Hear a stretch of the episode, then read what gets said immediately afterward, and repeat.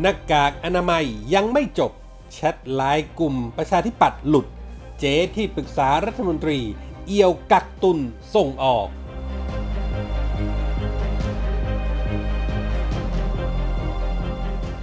บุรีรัมโมเดล ปิดเมืองสู้โควิด เนวินลั่น บ้านกูต้องปลอดภัย ใครไม่ทำกูทำ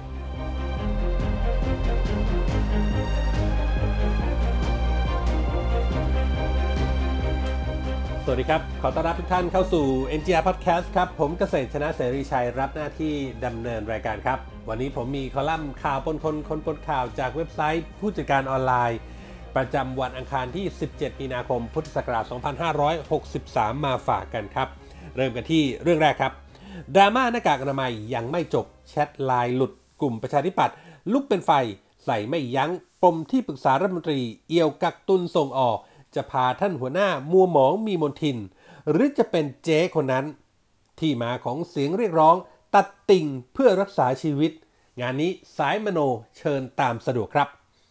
ว่ากันว่าช่วงนี้กลุ่มลน์สสและอดีตสสพักประชาธิปัตย์แชทกันลุกเป็นไฟปะทะคารมกันดุเดือด โดยเฉพาะปมกักตุนหน้ากากอนามัย และคนใกล้ตัวจุลินลักษณะวิสิทธิ์หัวหน้าพักประชาธิปัตย์รองนายกรัฐมนตรี และรัฐมนตรีว่าการกระทรวงพาณิชย์ งานนี้อันวาสาและและสสปัตตานีนะครับ ซึ่งเป็นรองเลขาธิการพักจัดชุดใหญ่แชทรัวๆ ก่อนจะรั่วออกมาว่าเรื่องกักตุนหน้ากากอนามัยนั้น ผมและเพื่อนทราบมาตั้งแต่ต้นเดือนแล้ว และก็หวังจะพูดในที่ประชุมในวันที่ 7 มีนาคม ให้ระวังคนใกล้ชิดที่เคยมีปัญหาส่งลน์ด่าสสในพัก จนกระทั่งถูกบรรดาสสประท้วง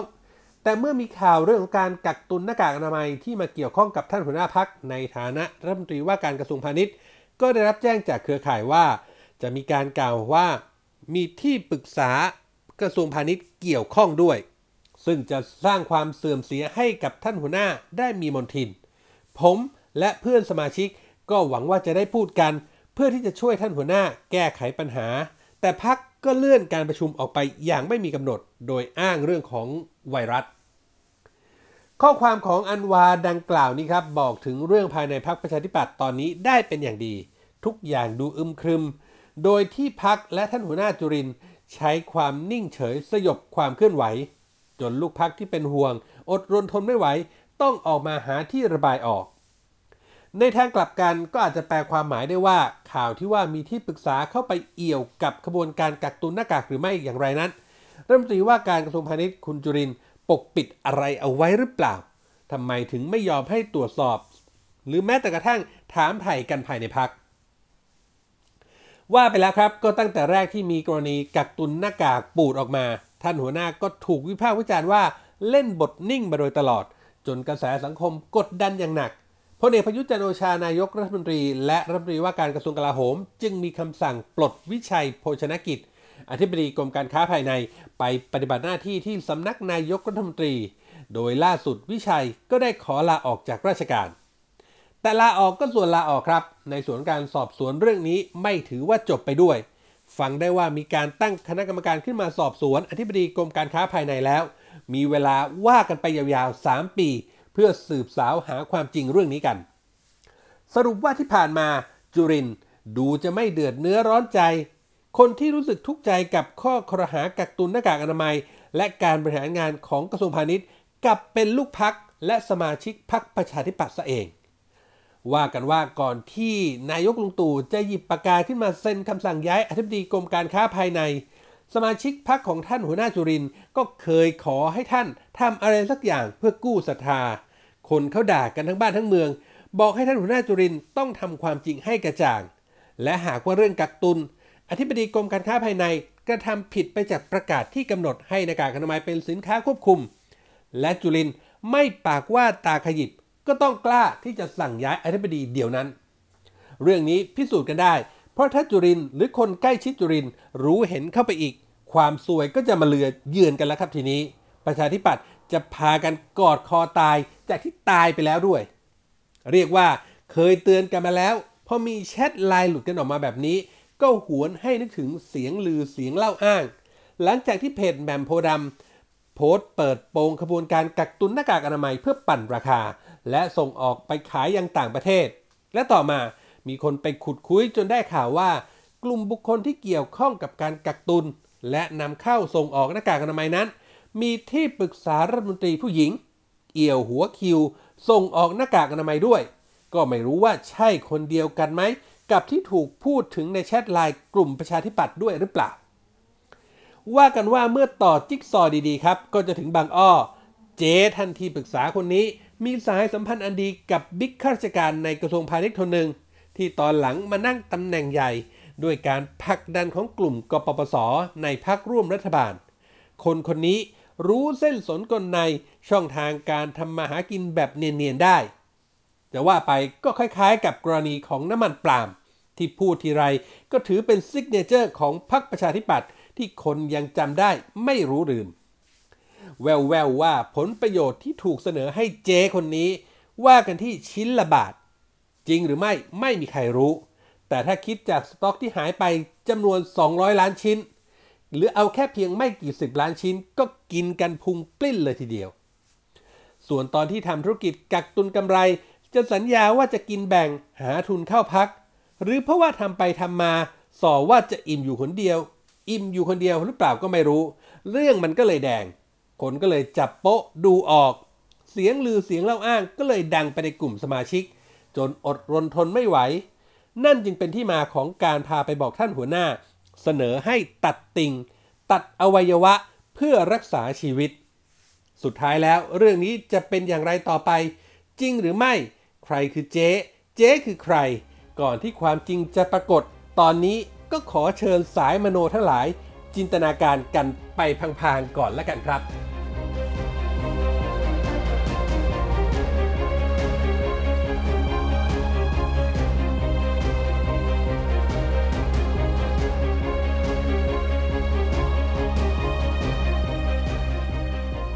กันที่บุรีรัมย์ครับ บุรีรัมย์โมเดล ผู้ว่าทัชกรประกาศปิดเมืองสู้โควิด ยอมเจ็บเพื่อให้จบ ดีกว่าจบแล้วเจ็บ เนวินหนุนสู้ บ้านกูต้องปลอดภัย ใครไม่ทำกูทำในขณะที่ลุงตู่พลเอกประยุทธ์จันทร์โอชานายกรัฐมนตรีเรียกประชุมศูนย์บริหารสถานการณ์การแพร่ระบาดของโรคติดเชื้อไวรัสโควิด -19 ที่ทำเนียบรัฐบาล เพื่อออกมาตรการสกัดการแพร่ระบาดเป็นไฟลามทุ่ง ยอดผู้ติดเชื้อรายใหม่ พุ่งพรวด 2 วันติด จนมียอดผู้ป่วยสะสมไปแล้วถึง 147 คน ที่จังหวัดบุรีรัมย์ครับ ซึ่งเป็นเมืองท่องเที่ยว เมืองกีฬาย่านอีสานใต้ ผู้ว่าทัชกร หัตถาทยากูล ก็ได้เรียกประชุมคณะกรรมการควบคุมโรคติดต่อระดับจังหวัด และประกาศปิดเมืองด้วยมาตรการสาธารณสุข เพื่อคัดกรองนักท่องเที่ยวชาวต่างชาติ และผู้ที่เดินทางเข้ามาในพื้นที่จังหวัดบุรีรัมย์ทุกคน ทั้งที่สนามบิน สถานีรถไฟฟ้า สถานีขนส่งผู้โดยสาร โรงแรมที่พัก พร้อมทั้งใช้ระบบติดตามเฝ้าระวังไว้ตลอด 14 วัน เริ่มตั้งแต่เข้ามาในจังหวัด แน่นอนว่ามาตรการปิดเมืองครั้งนี้ย่อมได้รับการสนับสนุนจากเนวินชิดชอบ ประธานสโมสร ฟุตบอลบุรีรัมยูไนเต็ดอดีตนักการเมืองดังของบุรีรัมและอดีตรัฐมนตรีหลายสมัย ยืนยันได้จาก Facebook ลุงเนวินที่โพสต์หัวข้อแถลงการชาวบุรีรัมย์ที่สอดรับคำประกาศของผู้ว่า ในโพสต์นะครับ เขียนเอาไว้ว่า กู อันนี้เขาใช้ตัว G กับตัว U นะฮะ ก็ขออ่านเป็นกูแล้วกัน กูสู้โควิดปิดเมือง เพื่อความปลอดภัย หยุดกิจกรรมเพื่อป้องกันการระบาด คนป่วยแยกรักษา เจ็บแต่จบ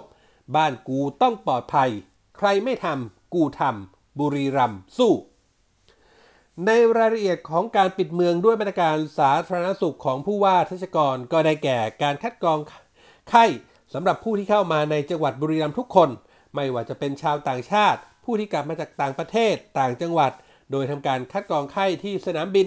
สถานีรถไฟ โรงแรมที่พักและหมู่บ้าน นายกท้องถิ่นกำนันผู้ใหญ่บ้าน อสม เคาะประตูบ้านตรวจตรา มีระบบการลงทะเบียนติดตามเฝ้าระวังไข้ตลอด 14 วัน เริ่มตั้งแต่เข้ามาในจังหวัดบุรีรัมย์และเชื่อมโยงระบบเฝ้า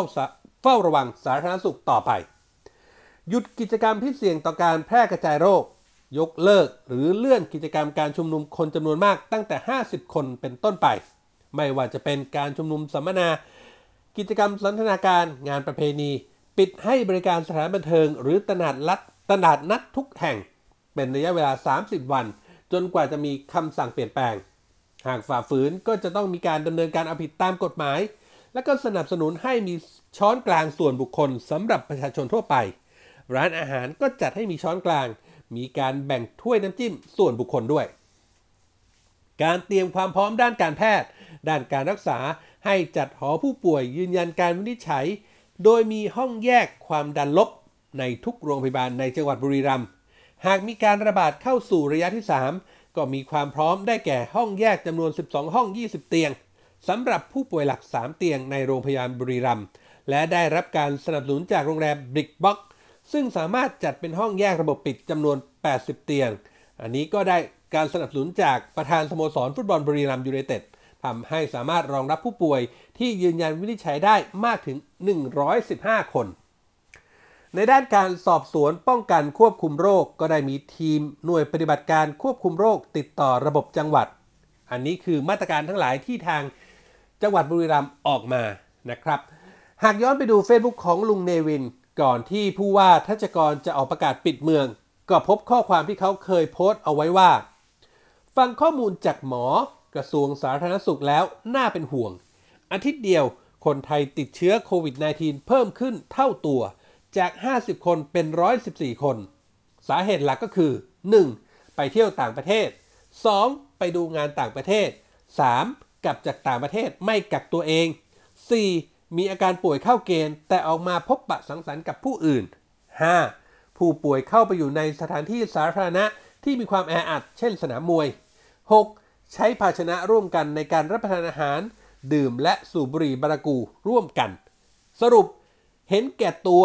รักสนุก ไม่รับผิดชอบต่อสังคม เอามาแพร่ระบาดให้เพื่อนสนิทญาติมิตรคนใกล้ชิดและครอบครัว ถ้าไม่อยากให้ไทยแลนด์เป็นแผ่นดินติดโรค ก็อย่าทำแบบ 6 ข้อข้างบน สงกรานต์ปีนี้ ลูกหลานจากกรุงเทพ รักพ่อ รักแม่ โทรมาหาไลน์มาคุยก็พอ ไม่ต้องกลับมา ไม่ต้องเอาเชื้อโรคมาติดพ่อแม่ แน่นอนครับว่าโพสต์ของลุงเนวินอาจทำให้หลายคน ตบเข่าฉาดเลยว่าใช่เลย เสียดายแกบอิจฉาที่ไม่ได้เป็นคนบุรีรัมที่มีผู้นำอย่างไม่เป็นทางการอย่างเนวิน คอยประสานงานความร่วมมือกับทุกฝ่ายทำให้ออกมาตรการสู้กับไวรัสโควิด -19 ได้อย่างเด็ดขาด ซึ่งหากทำได้จริง และทำอย่างนี้ได้ทุกจังหวัด ประเทศไทยจะไม่ต้องตกอยู่ในการหวาดผวา และเชื่อว่าจะสามารถควบคุมการระบาดของโรคได้อย่างแน่นอน งานนี้ก็ต้องขอกระซิบดัง ๆ จังหวัดอื่นๆ รออะไรกันอยู่ ถ้าบุรีรัมย์ทำได้ทำไม จังหวัดอื่นจะทำบ้างไม่ได้ หรือต้องรอให้ลุงตู่สั่งเท่านั้น งานนี้ต้องยอมเจ็บเพื่อให้จบ ดีกว่ามันจบแล้วเจ็บอีกนาน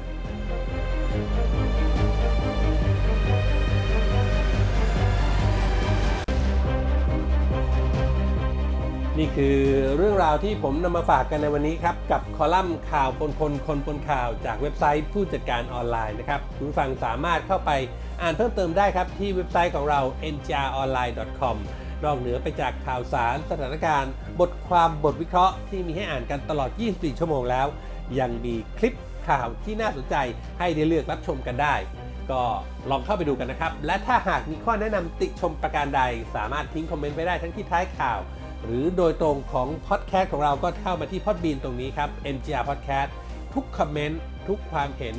จะเป็นแรงใจให้พวกเรานำไปปรับปรุงและพัฒนาผลงานให้เป็นที่ถูกใจคุณผู้ฟังมากที่สุดครับ วันนี้หมดเวลาแล้วครับ ผมเกษตรชนะเสรีชัยลาไปก่อน พบกันใหม่โอกาสหน้า สวัสดีครับ